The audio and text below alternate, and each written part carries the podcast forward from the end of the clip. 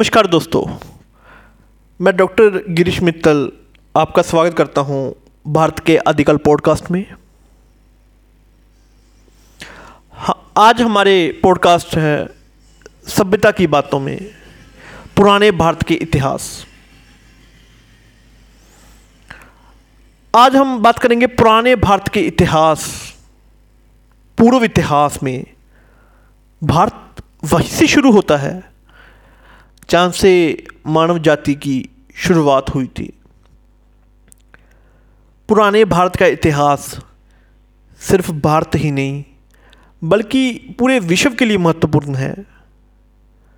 प्राचीन भारत में राजा महाराजों की शानदार शासन कर रहा है, जो विभिन्न क्षेत्रों में अपनी सत्ता स्थापित करते रहे। इस काल में अनेक धर्मों का विकास हुआ। जो भारतीय संस्कृति की विशेषता बन गए हैं। प्राचीन भारत की सभ्यता के लिए गुप्त काल एक महत्वपूर्ण काल रहा है, जिसमें विजयी क्षत्रिय शासक गुप्त ने भारत के अधिकांश हिस्सों को एकत्रित किया था। उनके समय में भारतीय कला, संस्कृति, वाणिज्य और विज्ञान का विकास हुआ। इसके बाद मध्यकालीन भारत के कुछ नामी शासकों ने भारत का इतिहास रचा है।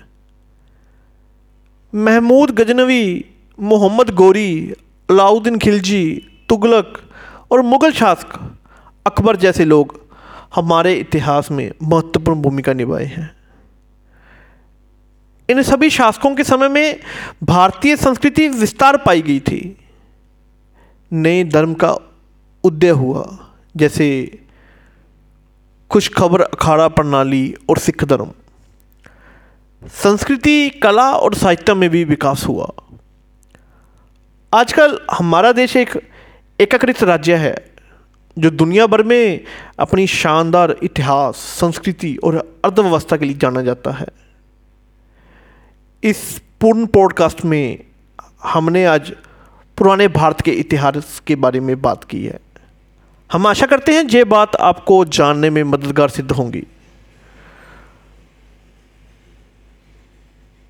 धन्यवाद। जय हिंद।